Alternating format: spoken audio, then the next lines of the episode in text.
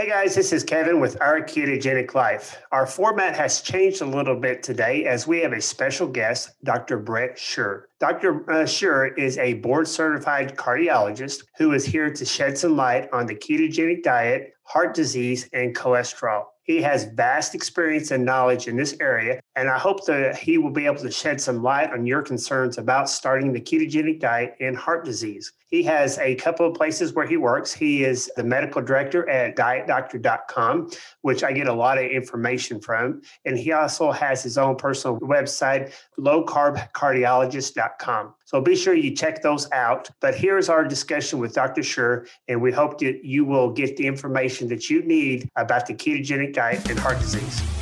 Welcome to the Our Ketogenic Life podcast, where we bring you the scientific and daily application of living the ketogenic lifestyle. We have helped hundreds reach their weight loss and health goals, but this is far more than that. We want to help you create real life change so that you can live the life God created you for. Now, here are your hosts, Kevin and Danae Davis. Hey guys, welcome to the Our Ketogenic Life podcast. As you've heard from the introduction, we have Dr. Scher here today. He is a board certified cardiologist and he is here to bring us some clarity on the ketogenic diet, cholesterol, and heart disease. So we welcome you here today, Dr. Scher. Oh, thanks so much for having me today. It's a pleasure to be here. Now, I personally have followed you and uh, dietdoctor.com uh, for several years. Uh, I get a lot of information from that, but some of my listeners may not know who you are or what Diet Doctor is uh, all about. So, if you could just give some background to them so they kind of have a, a understanding of your credentials here. Sure. Yeah. Thanks. Um, so I'm a board certified cardiologist. I uh, did a fellowship in both preventive and general cardiology, and then I went out into the sort of regular real world and started practicing as a cardiologist. And um, and actually, I should say my training program was an Ornish style training program because that's how you know preventive cardiologists are trained.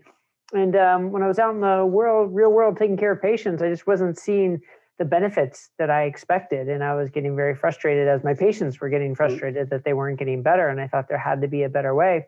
And through some fortuitous events, I started working with a health coach in a sort of boutique um, wellness practice. And he introduced me to ketogenic diets. And from there, I sort of jumped in and did a deep dive in terms of what they were and was shocked to find there's actually scientific evidence and studies supporting their use because we certainly aren't taught that in medical school or residency. In fact, we're taught the opposite. And um, since then, I've uh, sort of um, started practicing in a, in a low carb way, but more in a way of focusing on metabolic health and focusing on the bigger picture. Because in cardiology, we can get so focused on LDL cholesterol, we can get so focused on the narrowing in the one artery and we can fail to see the bigger picture. And what's interesting is I think if you talk to many cardiologists, they would all say, of course, there's a bigger picture. But then when you get down to the actual practice, it doesn't always translate. So, so that's what I've sort of made it my mission to do to try and translate um, the practice and the education of what the bigger picture is. And I was fortunate enough to get involved with Diet Doctor, where I'm now the medical director. And Diet Doctor is the, we're the largest low carb website in the world, and we aim to provide the most useful and trustworthy uh, information about low carb diets, ketogenic diets, and healthy lifestyles to improve metabolic health and improve health in general. Um, so, you know, where most of our content is free and you can find it all at dietdoctor.com. We've got guides and news stories and videos. And then we've got a number of different programs people can do, like a 10 week weight loss program and a five week ketogenic challenge. And we've got a meal planner, a shopping list, and all these other things, and a whole video library. So really, it's it's just to try and provide whatever content and products people can use to learn more about how to use low carb lifestyles to improve their health and how to get this in front of more doctors and more health coaches and more nutritionists because um, they're the ones who really can start to promote this message more when they learn um, the the basics of it and how it's science science based. Now, going back to your like education, when did when did you go to medical school and um, get your fellowship in cardiology? Well, so I, I, went to medical school at Ohio State, and that was let's see, I graduated in '98, and then I did my um, internal medicine residency uh, and a chief residency year, so that took four years. and then did cardiology fellowship after that for three years. Uh, finally, finishing my fellowship, I think it was 2005, and I was here in San Diego at Scripps Clinic in La Jolla.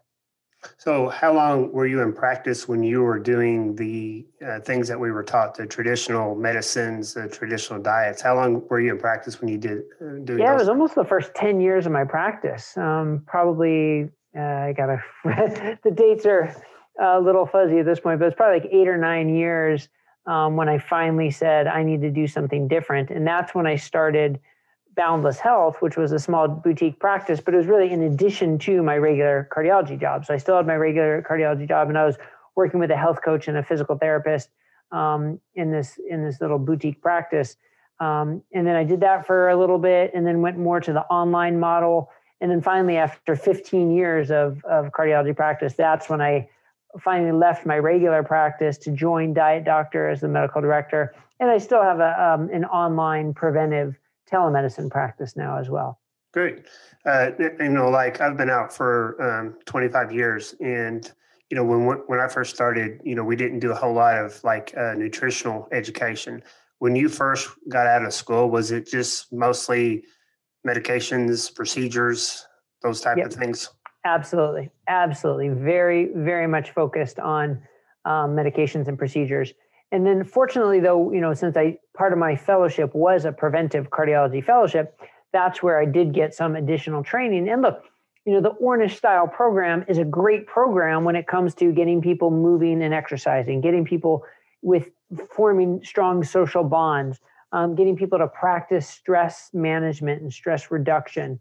Um, and then, you know, the diet part, I'm not such a big fan of because it's a it's a very low fat um, very high carbohydrate diet, um, which you know in my experience doesn't work well for a lot of people. It may work for some people. I'm not right. I'm not here to say that a low carb diet is the only way to go and nobody can do well on a low fat diet.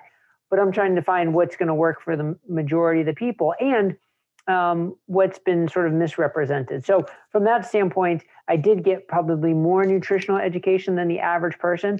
But when I sort of had this reawakening and realized I needed to um, help people in a better way, I went back and got more training. So I got trained in behavior modification. I got trained uh, deeper in nutrition. I, I, got trained as a personal trainer. Um, I got trained in functional medicine. I went back to get all this extra training because those are things we don't learn in medical school and residency for the most part. Yeah. Uh, as far as uh, the way that you approach patients now, how, how much different is it when you first started till now? How do you, how do you first when you uh, first get a patient to come in? Um, you know, and specifically, a lot of my audience is, is concerned about heart disease and mm-hmm. about cholesterol. Yeah. And uh, there's a lot of misconceptions out there because of the things we've been taught, you know, medically and, and, and also the general population as far as fat is bad. So, one thing that, you know, with heart disease coming up with, in February, is is how do you how do you approach that? That is probably not my name, number one thing as far as people are concerned about. How do you approach someone when they talk when they uh, bring up that concern of heart disease and eating so much uh, uh, fat on a ketogenic diet? Yeah it's a great question because it's so ingrained in our society and our culture and our medical practice that that is bad. And really it, it, the main thing that i try and impress upon people is how poor that science is supporting that statement. I mean the science is is the worst quality science. Nutritional epidemiology studies are really the worst quality studies to say this shows this is good for you or this shows this is bad for you. It just it was it's not designed for that type of conclusion. And it is just it's like swiss cheese with all the holes it has in it in, in ways that you can poke poke holes in it and say this actually isn't accurate. From from data collection from food frequency questionnaires to the biggest one being healthy user bias. I mean, what it really shows is healthier people tend to follow advice of the doctors and, and health professionals, and less healthy people don't. That's the number one conclusion we can draw um, from most of those nutritional epidemiology studies. Because if it's the, you know, if it's the 1980s and 1990s, and even early 2000s when everybody's saying low fat, low fat, low fat, eggs are bad for you, meat is bad for you, fat is bad for you. Who are the people eating the meat and the eggs and the fat are usually the people who don't worry as much or care as much about their health. It's very different today, by the way. But back then, that was that was basically what it was, and the, and the evidence supports that because when you look at these trials, the people who ate more meat also smoked more, also mm-hmm. exercised less. Um, and so, what else were they doing? Right? They were they more stressed out? Were they getting more angry?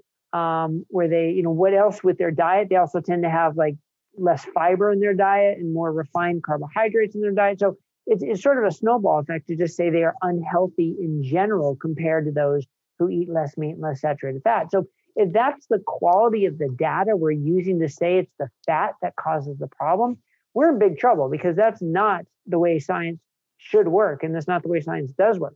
So instead, we have to look at well, unfortunately, we have to look at what's called surrogate markers, which means we can't look at studies that have followed people on a high fat ketogenic diet for 20 or 30 years because those studies just don't exist. But we have to say, look, as a clinician, I want your overall health to improve. I want your vitality and your enjoyment of life and your overall health to improve. Does a very low carb, high fat diet do that?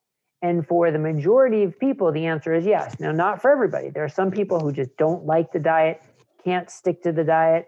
Some people who actually may see some um, health markers go the wrong way. But for the majority of people, the overall health pattern improves when you stick to a well formulated low carb, high fat diet.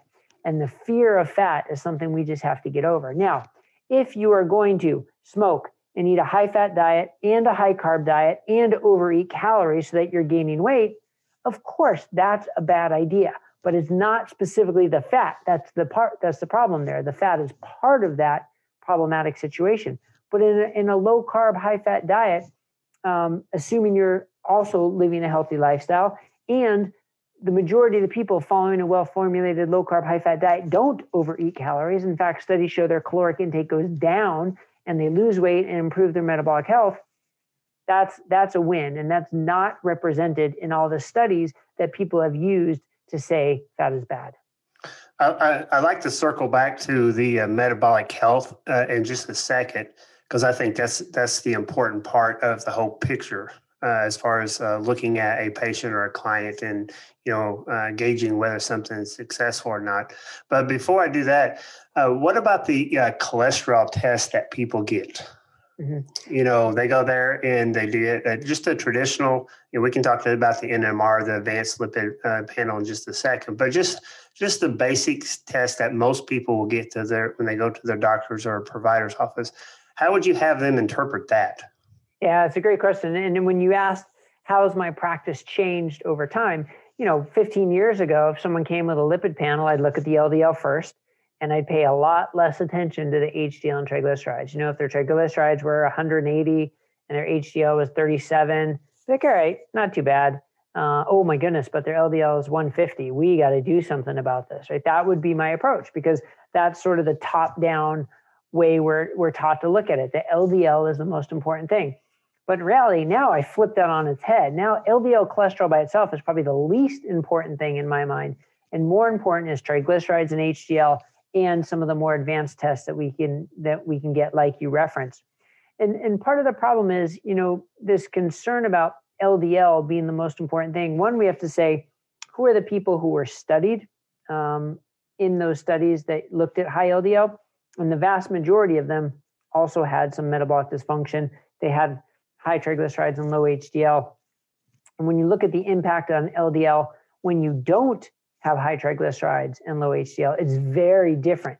So to say all the all LDL is the same and all LDL impacts people the same way is just false.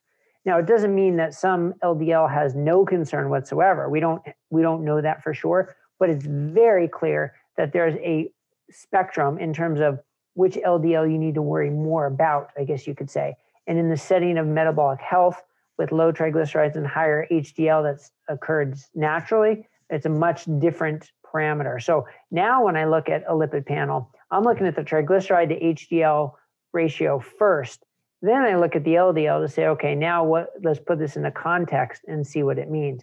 And I think that's it's not a hard switch to to change the way you look at it, but it it um, it is actually probably the right way to do it. In fact, I just wrote an article at Diet Doctor, one of our news stories, about a paper that came out um, looking at the um, Women's Health Initiative. It was a retrospective look um, to see women who eventually developed heart disease. They had been followed for, you know, um, like maybe 15 years. And those who eventually developed heart disease, they wanted to see what were the biggest predictors.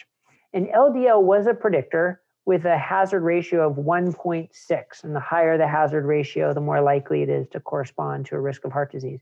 Well, this, this um, marker for LPIR or the insulin resistance score was uh, six, not 1.6, but six. So it shows it was a much stronger predictor.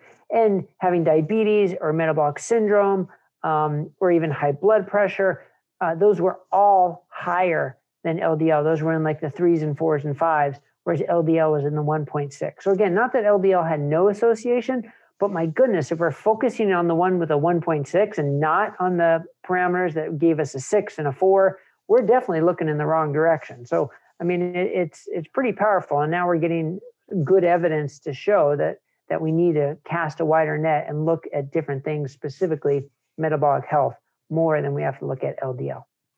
Why do you think that is? when you have a hammer, everything's a nail, right? The old saying. I mean, look, mm-hmm. statins came out in the uh, in the like 80s and 90s, and they became the most prescribed drug ever. And and look, they they work depending on how you define work, mm-hmm. right? So the studies show um, certainly for secondary prevention and a little bit for primary prevention, statins can reduce the risk of a heart attack. Now, can you explain to some people who may not know what primary and secondary means. Yeah, thank you for catching me there. Yeah, so um, primary prevention means you don't have heart disease, you just want to prevent ever getting heart disease. Secondary prevention is you've had a heart attack, you've had a stent, you've had bypass, you have some manifestation of heart disease, um, and you want to prevent getting an, an event again. So it makes sense that in secondary prevention, the risk of it happening again is, is much higher because you've already shown that you're prone to having heart disease. So when you look at the risk benefit ratio to taking statins, um, there tends to be a higher benefit uh, in secondary prevention. And in primary prevention, there's a lower benefit. So you can look at the number needed to treat. So if you want to prevent a heart attack, um, it might be anywhere between 30 and 60. You need to treat 30 or 60 people for five years to prevent a heart attack for secondary prevention. But then for primary prevention, that number just goes up and up and up depending on the study. It could be 140, it can be 240, uh, depending on the study. So, you know, say you have to treat 200 people for five years to prevent one heart attack.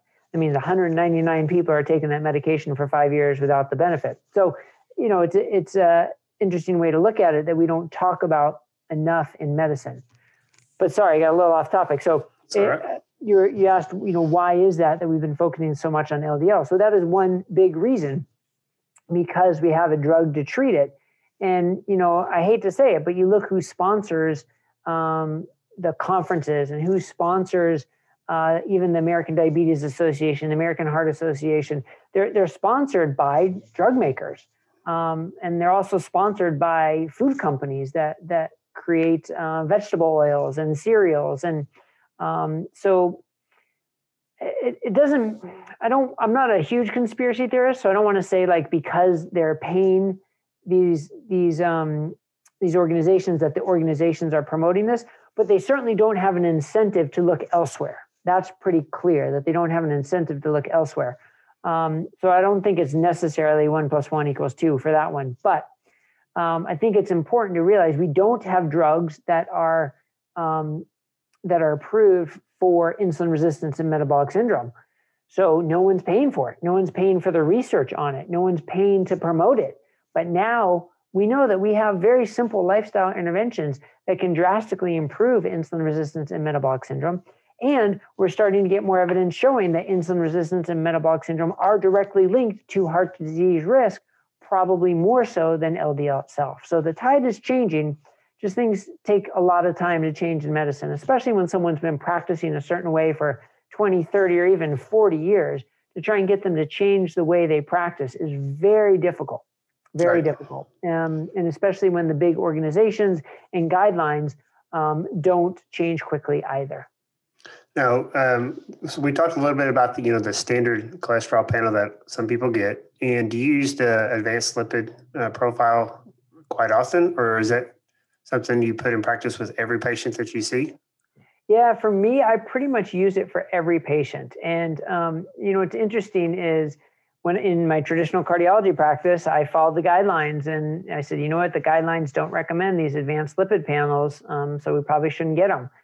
But then I did find, you know, luckily I, I did a little more digging and opened my eyes. And once I realized what was going on, so the, the, they're not recommended by um, traditional guidelines because if your approach is, does this person need a statin or do they not need a statin? If that's your number one thought process, then they don't help a whole lot.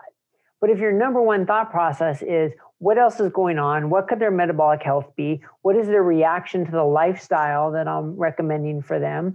Then, absolutely, they are incredibly useful because they give you data that you're not going to get from the standard lipid, lipid profile. So, you're going to see the number of lipoprotein particles. So, this is where you, know, you need the analogy, right? It's, um, it's not the number of people in the cars that cause a traffic jam, it's the number of cars on the road that cause a traffic jam, right?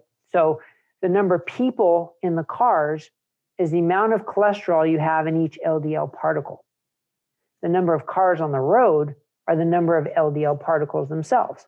Now, the so people in the, the car is what you get in your traditional lipid profile, right? Exactly. Okay. Exactly. So the number of cars on the road is what you get on the advanced lipid, lipid profile, where you measure either an ApoB or an LDL particle number and the amount, the number of people in the cars is the total concentration of LDL that you get on your standard lipid profile. But I want to know how many cars there are on the road. I want to know how many lipid particles there are running around, and I want to know their size because the smaller and more dense they are, the higher the risk of heart disease. And the smaller and more dense they are, the higher, the more likely it is that you have metabolic dysfunction or metabolic disease. So that's one certain, one clear benefit to the advanced lipid profile. And those markers change significantly uh, with lifestyle interventions. They do not change significantly with statins. If you give somebody a statin, their percentage of small dense LDL does not change.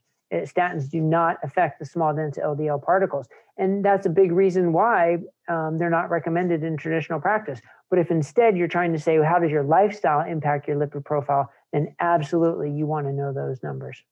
I like getting those at the beginning of treating somebody, then six months repeating it, and you can see a marked difference with that. Yeah. Now, uh, going back to like, and what I think, and, sounds like you've mentioned this before, is is a lot of people when they hear metabolic, you know, syndrome, uh, how your metabolic system is. How, how would you describe that to someone as far as like the things that you're looking at besides, you know, the cholesterol? Yeah, so if you look at the the official definition of metabolic syndrome, involves your triglycerides, your HDL, your blood pressure, your waist circumference, and your glucose. No mention of LDL. LDL is not important for your metabolic syndrome, metabolic health. But now, when you look at those five things, again, blood pressure, um, blood sugar, waist circumference, triglycerides, and HDL, it actually turns out that they are all related to um, your insulin sensitivity or your insulin resistance, uh, which is really important to sort of tie them together. So, although the metabolic syndrome sort of sees them as five different things, there's really a there there certainly can be a unifying cause to all of them, and that's high insulin levels, where your body becomes more resistant to insulin. So, what does insulin do? Insulin tells your cells to take in glucose. The glucose levels are starting to rise. Your pancreas puts out more insulin and says, okay, cells, do your thing, take up that glucose, use it for energy. But there comes a point where the cells are like, no, no, no, no, we don't want any more glucose. We got plenty of glucose. Please tell us to, you know, stop telling us to take in more. We've got plenty here. So what does your body do? It starts cranking out more insulin and say, okay, if you're going to resist us, we're going to put out more insulin to really force this glucose into these cells.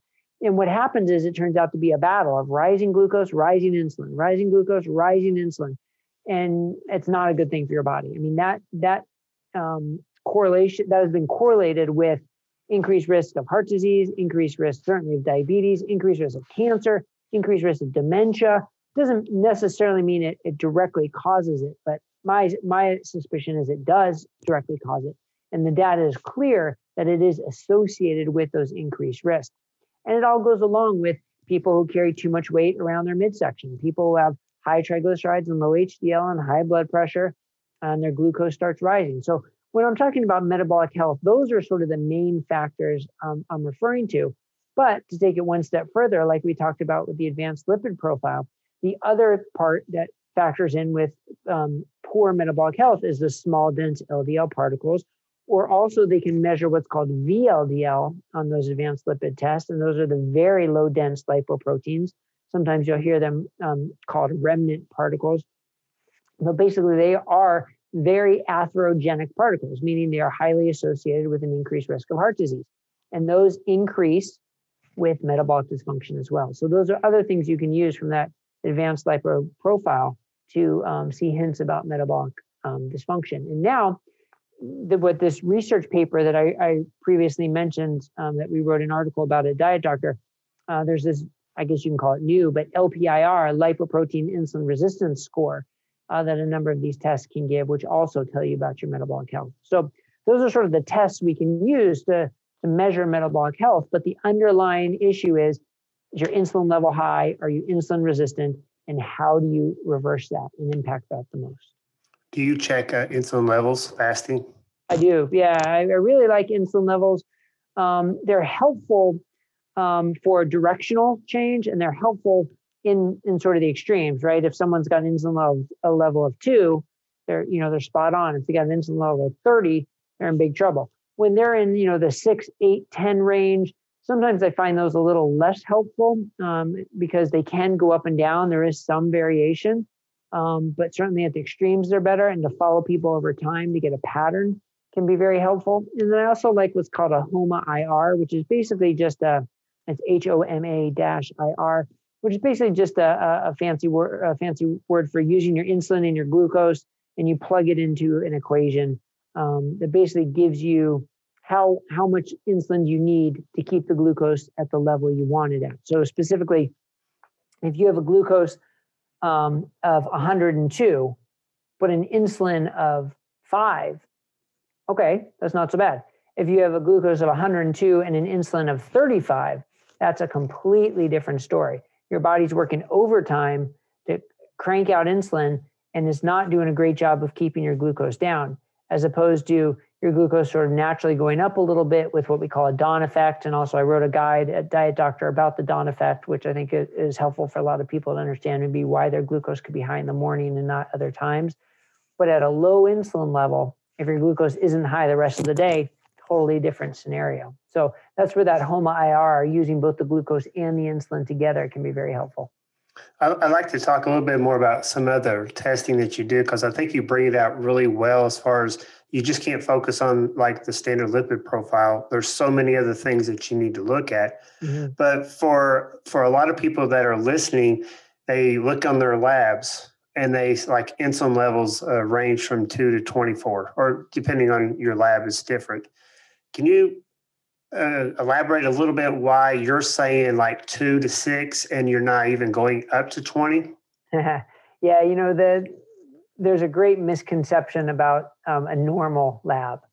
And you know normal means average. And just go to your airport and walk around and see who's walking around the airport and decide if you want to be average. And unfortunately the average in our society is is not where we want to be. So and that's what a lab is. When you, they say normal they really mean average. So um, i would definitely shoot for the extreme of normal rather than you know the the middle of normal. Um, so yeah, glucose uh, insulin levels in the 20s um, with a glucose in, in the 90s is is too high. Your your you know HOMA IR is going to be elevated, and it it's going to be a sign that your body's working too hard to keep that insulin le- to keep that glucose level in check.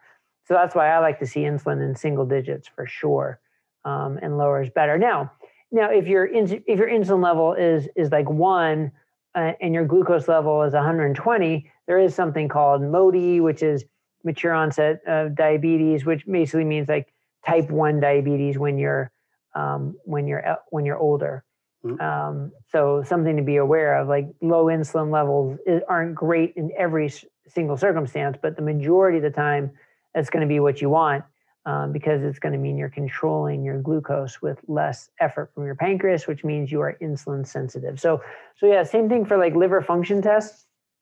You know, the normal for what's what's called an ALT, which is one of your liver function tests, used to be in the 20s and now it's gone up to the 40s. Over time, it's increased. And why is that? Because the general population has gotten fatter, more likely to have fatty liver. And so the average or the normal um, has started to increase as well. So, you know, I still want people in the 20s or below um, for their liver function test for their ALT, not what the normal says for the lab. Um, and same for glucose. You know, after eating, um, you know, your glucose, if it goes up to uh, 140, um, according to the guidelines, you know, that's great. You know, as long as you're a little bit below 140, that's fantastic.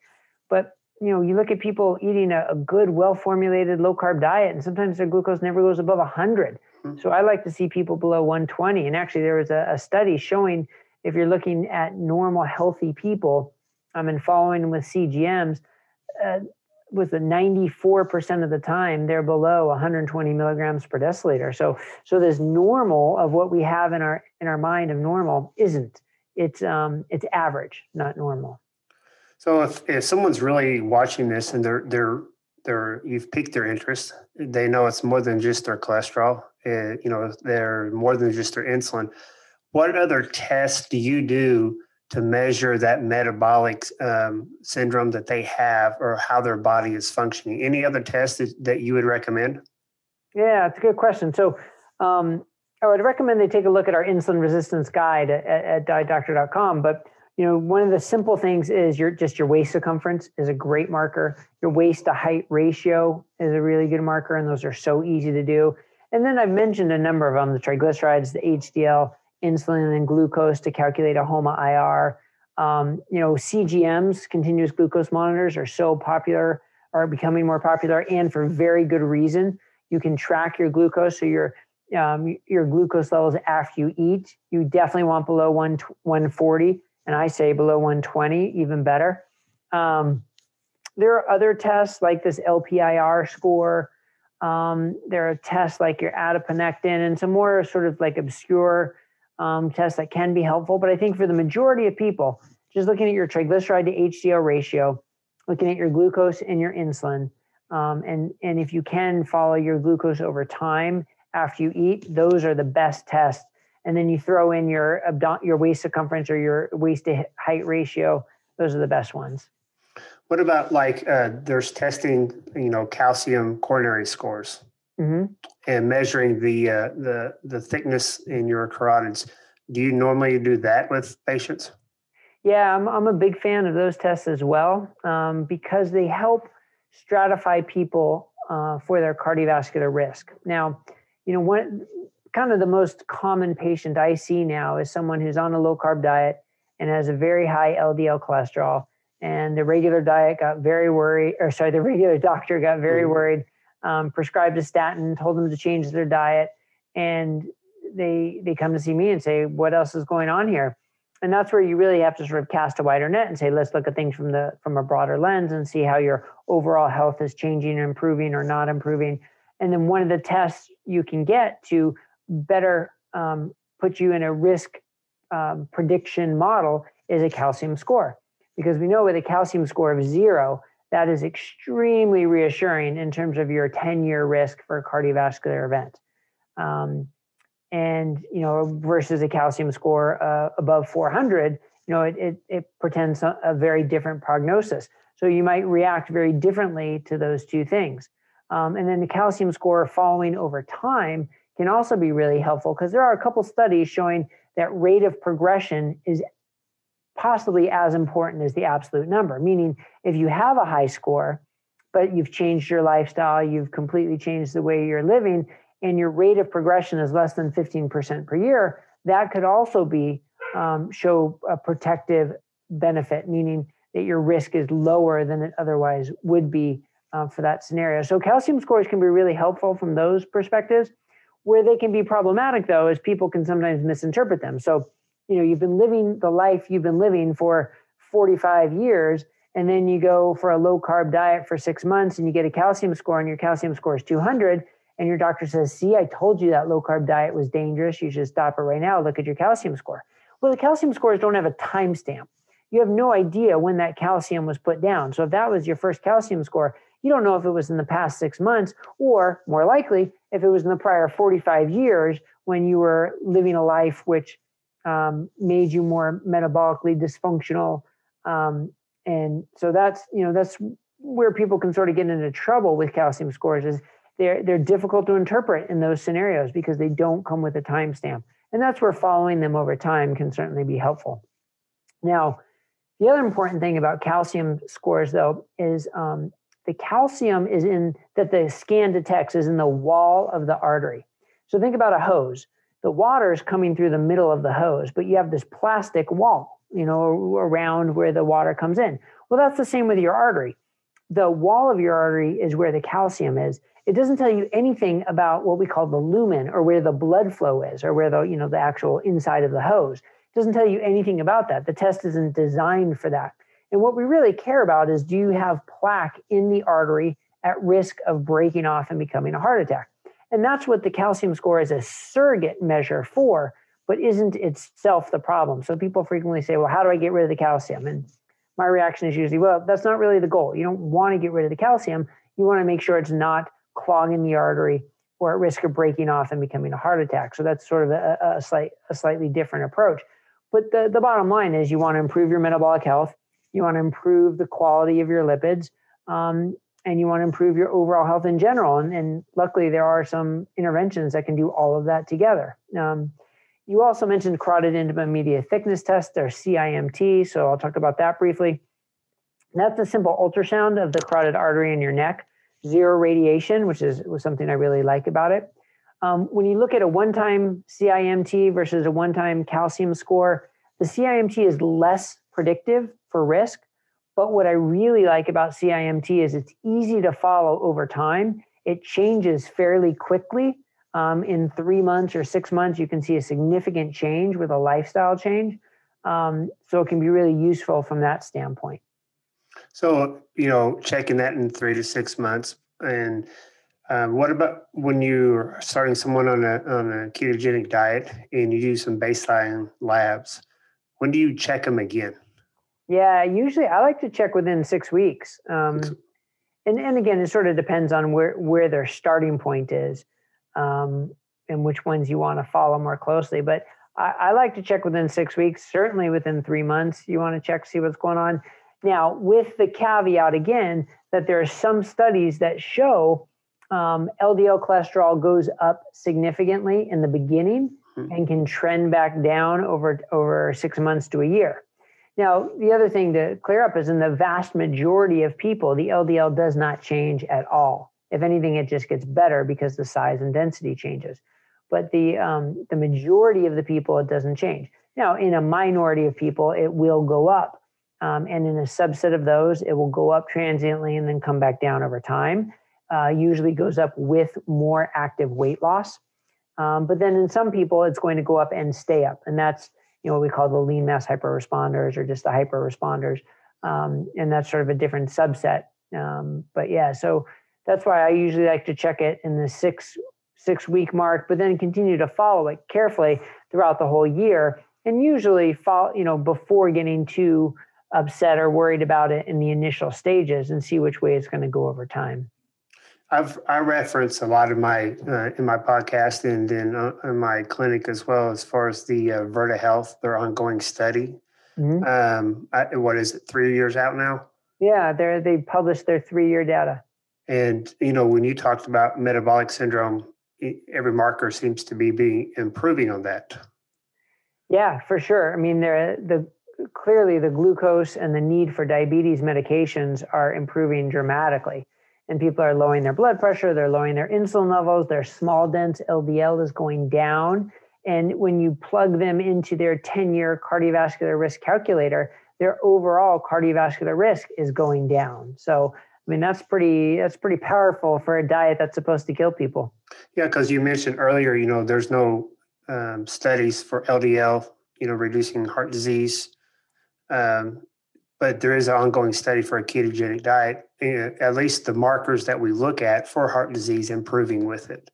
And, and I think that's sometimes important for people to know that, you know, like you said, that there's no drug for a ketogenic. So therefore, the studies are very limited, but the markers are improving. Yeah, and that's important because we have to follow those surrogate markers. And when the vast majority of them are improving, um, then it really has got to get your attention. So, as far as uh, I won't keep you much longer, but as far as the takeaways, uh, people, uh, you know, uh, per the title is, you know, uh, ketogenic heart disease and and uh, cholesterol. What's one or two takeaways that you would give to someone who's not a medical person, who's just concerned what they've heard? What's two one or two things reassuring that you could leave with them to think about as far as if they're going to start or maintain the ketogenic lifestyle? Yeah, the number one takeaway is that is that um, heart health is not all about your cholesterol. That's the most important thing. That your metabolic health is as important or more important than your cholesterol, but most important is combining them together and taking the, uh, the taking the broader approach. And if everything is improving, um, but your cholesterol isn't improving or, or going the, the opposite direction than your doctor wants it to, it has to be or should be put into context with the metabolic improvements that you're having because metabolic health is such an important concept. Glucose and insulin and small dense LDL and triglycerides and HDL and blood pressure and waist circumference. I mean, those are all such important markers for cardiovascular risk and for cancer risk and for dementia risk and for just quality of life. That if you can improve all those things, you are doing something very good. I'm um, glad you mentioned the other aspects because that's it. That's one of the questions I was going to ask you is what other else do you see improvement when someone does a ketogenic diet that may be surprised that surprised you at the beginning or surprises the, you know the patient? Yeah, I think the thing that surprised well, so that's a, a slightly different question, but what surprises what surprised me in the beginning, what surprises patients is is one how easily they lose weight because most people struggle to lose weight. So one how easily they lose weight, two how good they feel, how much energy they mm-hmm. have. Um, how they sleep better and they exercise better and they think better. Um, and then another one is how they're not always thinking about food. You know, people who who obsessed about food, always trying to eat the right things and and eat their the right meals and the right size snacks and count their calories.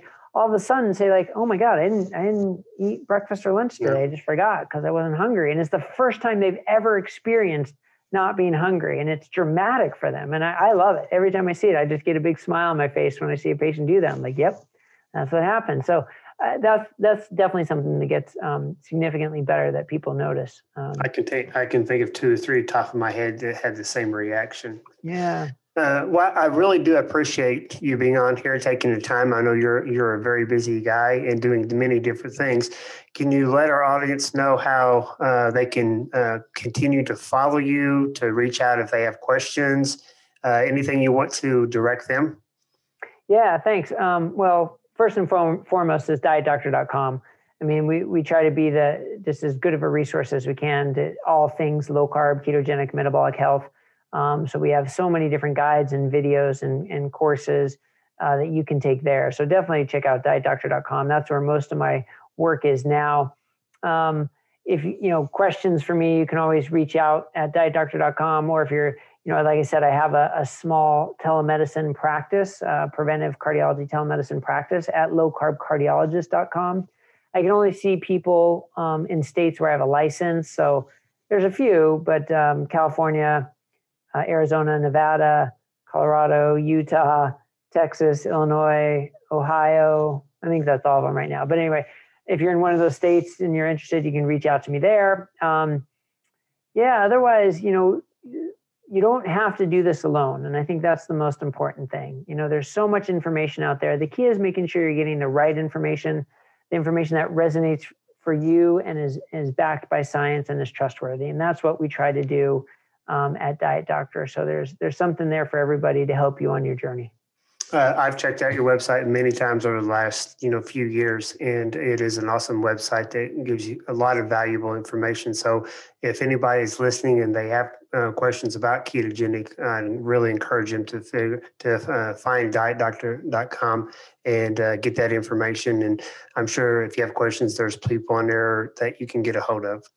But anyway, I, I thank you so much for taking the time out. Uh, we'll let you get back to your busy schedule and uh, I look forward to talking to you in the future. Great. Thanks so much. Appreciate the opportunity.